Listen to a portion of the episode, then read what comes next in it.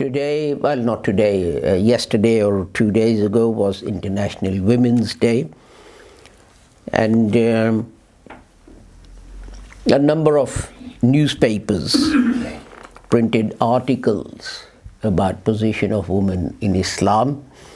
And I wanted to uh, share my thoughts with you about that.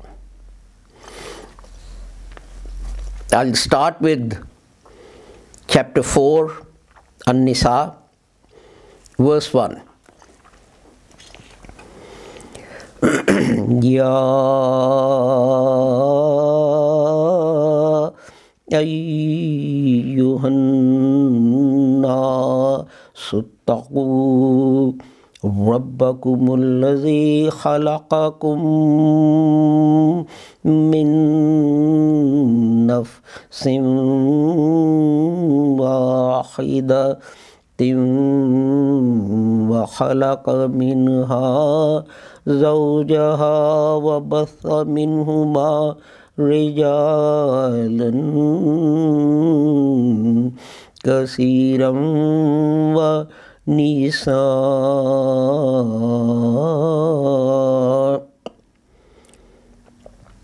واتقوا الله الذي تساءلون به والأرحام. إن الله كان عليكم رقيبا O people, keep your duty to your Lord, who created you from a single being and created its mate of the same kind, and spread from these two many men and women, and keep your duty to Allah, by whom you demand by whom you demand one of another your rights and to the ties of relationship. Surely Allah is ever a watcher over you. I want to repeat that and keep your duty to Allah by whom you demand one of another your rights and to the ties of relationship. Surely Allah is ever watcher over you. So here, keeping your duty to Allah and keeping your duty to the ties of relationship are put on the same power, same power. Next verse I want to recite is from chapter 9 and it's verse 71 والمؤمنون والمؤمنات بعضهم أولياء بعض بعض يأمرون بالمعروف وينحون عن المنكر ويقيمون الصلاة ويؤتون الزكاة ويطيعون الله ورسوله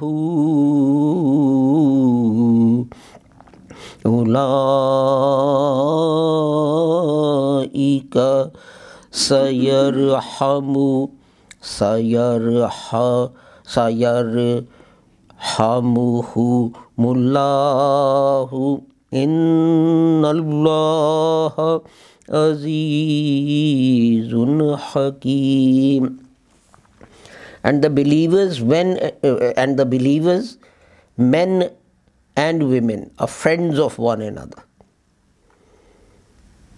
They enjoin good and forbid evil and keep up prayer and keep the poor uh, and sorry and pay the poor rate and obey Allah and his messenger and for these Allah will have mercy on them surely Allah is mighty and wise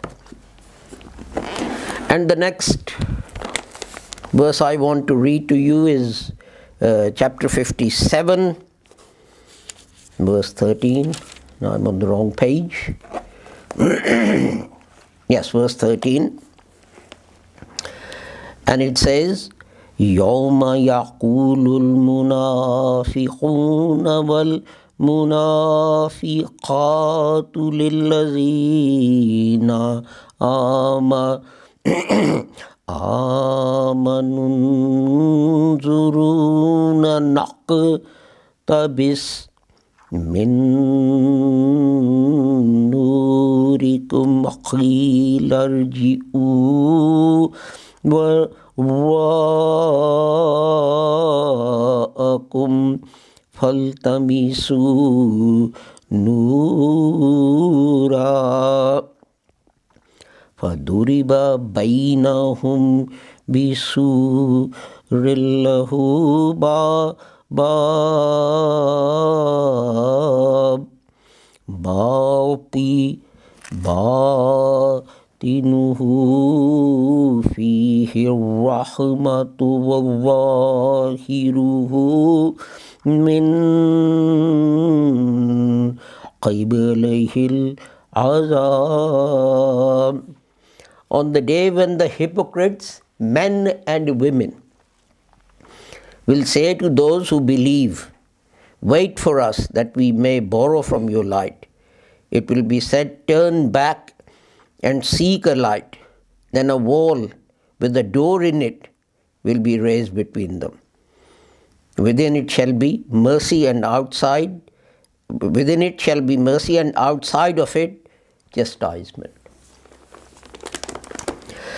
So, I recited the first verse from chapter 4 to show that men and women have the same essence. They were created from the same soul or being or nature. In Islam, we do not have this concept that man came first and the woman came as some kind of a, a secondary being to serve the man's needs. For example, uh, we have this story that God created Adam first, and then Adam was lonely. And as uh, antidepressants weren't around at the time, God took one of the ribs, Adam's ribs, and he created um, uh, Eve from that rib. And then you have many stories built around that that uh, if you try and straighten a rib, it breaks and, and, and, and that kind of thing. This is not a Quranic concept. These are all stories that come into religion that people bring into Islam when they embrace Islam. Just like uh, marriage customs and so on. If you go to the Punjab in Pakistan, you will see that marriage customs there amongst the Muslims are exactly the same if you cross the border and go to India and see the marriage customs of Hindus and, and uh, Sikhs. The difference is beginning to emerge now, 70 years after independence, in that you will probably find alcohol being served um, uh, across the border in India on uh, Hindu uh, functions. Um, but the point was that uh, as far as Islam is concerned, men and women, they are exactly the same. He created you from a single being and created its mate of the same kind. So we both have the same nature. There is no difference in that. And the other verse I recited it puts the duty on both men and women. And believers, men and women, are helpers of each other, are friends of each other. They depend on each other. In doing what?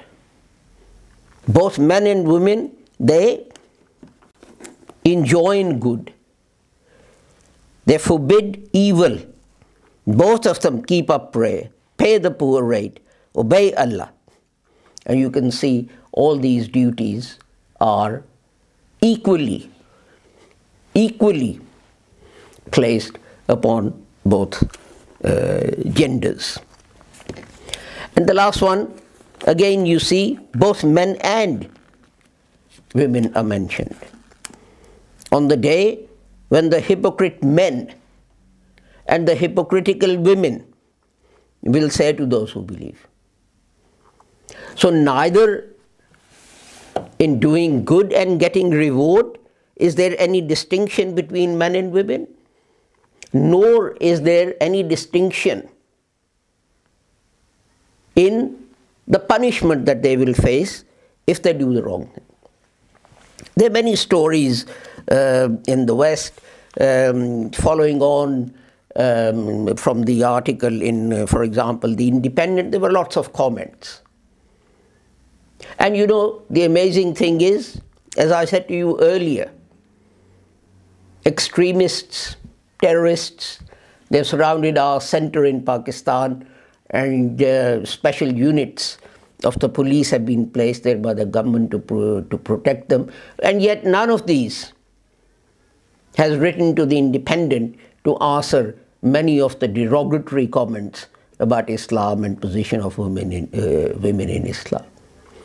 The only people who've been writing to the Independent have been Lahori Ahmadis. And if you go to the Independent and you look for this, uh, this article and, and you look down, the only people you'll see defending Islam, defending the Holy Quran are Lahori Ahmadis. But anyway, that was a side issue that came up. And one of the objections that was raised in this was well, Islam allows, the Quran allows men to beat women. It is sanctioned. Now, I just read out a, a verse to you, and, the, and, the, and what they do is they say the word daraba is used there, and that means to beat. Well, the word daraba is used is used here. For duriba, bainahum. When I read the translation, did you read, did you hear anywhere, did you see me read the word and beat them? That these hypocrite men and women, when they ask you for light in the hereafter, beat them? For Duriba has been translated here, uh, turn back, return. It's exactly the same word. If I were to you, if I were to say to you that uh, I struck oil in my back garden, do you think I sit there with a shoe or with a hockey stick or with an iron rod, beating a can of petrol, or beating this bubbling, gushing liquid gold, as it used to be called, with, with, with this hockey stick? Or if I say miners are striking, does it mean miners are going round the country hitting people? Every word has to be translated, understood in its context. Yes, it is true that many people have translated that as, as strike, but that is a translation. That is not what the Arabic says. The word daraba is used, as I said, in many different ways, and most of them do not mean to hit. But as I said, if we take the example of the English language, when you use the word strike, I am on strike. What does that mean? I'm going around beating people. I've struck oil. What does that mean? I sit there with a can of uh, petrol or oil, paraffin oil maybe, or diesel. Did I repeatedly hit it? Hit it? No. But those who are going to bring Islam into disrepute will translate it as such. And unfortunately, and unfortunately, a lot of such people are Muslims themselves. They do not understand the teachings of the Holy Quran. And therefore, if they don't understand the teachings, how can they be expected to teach it to others? Someone said to me, we were talking about uh, uh, women's rights and, and, and so on, and someone um, uh, was talking about uh, uh, women or men getting a greater share of inheritance compared to, uh, to women. And I said, well, when a person gets married, the husband is required to settle a part of his estate on, on, on, on the woman. And he said, well, if I love someone, I should marry them. Why should I have to pay them to marry them? Well, let me ask you this. You are married and you want to get divorced and you go to court and what is it that takes up most of the time? The settlement hearings. You sit there, you know, being a lawyer in a small way, I've seen this. And the husband and the wife are fighting for every penny. No, that DVD is mine. No, that chair is mine. So, let me ask you why should you have to pay the other party to get a divorce? Why should you have to pay the other party to get a divorce? All Islam does is to say that a wife should be financially independent and not have to depend on her husband. Whether she has anything or not, he should make sure by settling a part of his property on her. Islam does it at marriage. British law does it on divorce. If your objection is, why do I have to pay someone to marry me? Well, the answer is, why do you have to pay them if you want to divorce them? What is the difference? Explain this to me. But unfortunately, rather than looking at things in the context of the country they're living in and the society these days, people go back 1500 years or 1400 years and a thousand years and try and explain uh, uh, uh, these things. He also said to me, Islam allows a husband to force himself upon his, his wife, which is not true. It was Muslim jurists who first came up with the con- concept of marital rape. And uh, um, uh, I gave, uh, uh, I think, two or three, a series of khutbahs on this, in which I um, um, proved this, or in which I showed this.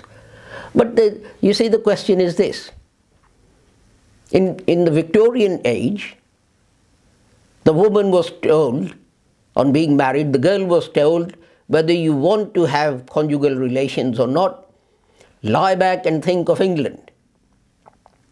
And someone said, oh, well, that just reflects the Victorian age and the fact that uh, women didn't get proper sex education in those days, and uh, that was why. But if you're going to interpret Islam in the most derogatory fashion, my answer to this is that no, the mother is telling the daughter that if your husband wants to rape you, he has the right to do so. You cannot resist. Rather than fighting, just lie back and think of England because this is a way of propagating the English race. Why can't we have that interpretation of this advice from a mother to her daughter? Let your husband rape you. That's his right. And this is not very long ago. This is only a few years ago. But my problem with this International Women's Day was this. We had so many pro- we, we, we had so many programs and so many articles about you know, uh, women getting the vote and women getting this and women getting uh, that. But there wasn't one single thing anywhere on how immigrant women fought for their rights and the rights of their children. Not a single. When we first came to UK, my mother had a master's in economics, a master's in education, a postgraduate uh, uh, uh, diploma in teaching. She was invited to an interview and she walked in and there was dead silence. And she sat there waiting for someone to ask a question and this gentleman said, well, Mrs. Aziz, we can't proceed with this interview because you were called to this interview by mistake. And she said, Sorry, what do you mean? I don't understand. And he said, We thought you were a white woman. Listen to his words. This is the chairman of the interview panel. We thought you were a white woman married to a Muslim, and that is why your name was Mrs. Aziz. We didn't realize that you were actually a Pakistani. We, we didn't realize that we're actually, you're actually a Muslim. This is how people were treated. This is how women were treated, immigrant women were treated in this country. The first job that was offered to this lady, MA, MED, post master's education from United States as a Fulbright scholar. You know what the first job she was offered was? A cleaning lady in a school. And these people tell me, these people commenting on the article in the Independent tell me what rights women have and women have acquired in the United Kingdom. And they tell me that women in Islam have no rights. Where were the rights of this lady, a highly quali uh, uh qualified lady? When eventually she did get a job as a teacher, the whole of the rest of the staff, the whole of the rest of the staff didn't have the same number of degrees as she had. She had a BA, she had a bachelor's in education, she had a master's in economics, she had a master's in education, she had a postmaster's diploma in teaching of English from United States as a Fulbright scholar, and she had a certificate, postgraduate certificate from uh, a British university. The whole of the rest of the staff didn't have that number of qualifications. What rights did you give her? It was her struggle and the struggle of women like her that today Asian women, whether Muslim, Hindu, or Sikh, can uh, find themselves in high positions, not just in education, but in all fields of life. and what about the fact that you're celebrating the International Women's Day and you're totally ignoring the contribution that these women made to your society and your country? That means that prejudice is alive and well and living in this country as well. When you concentrate solely on what, well, for the want of a better word, for what white women achieved.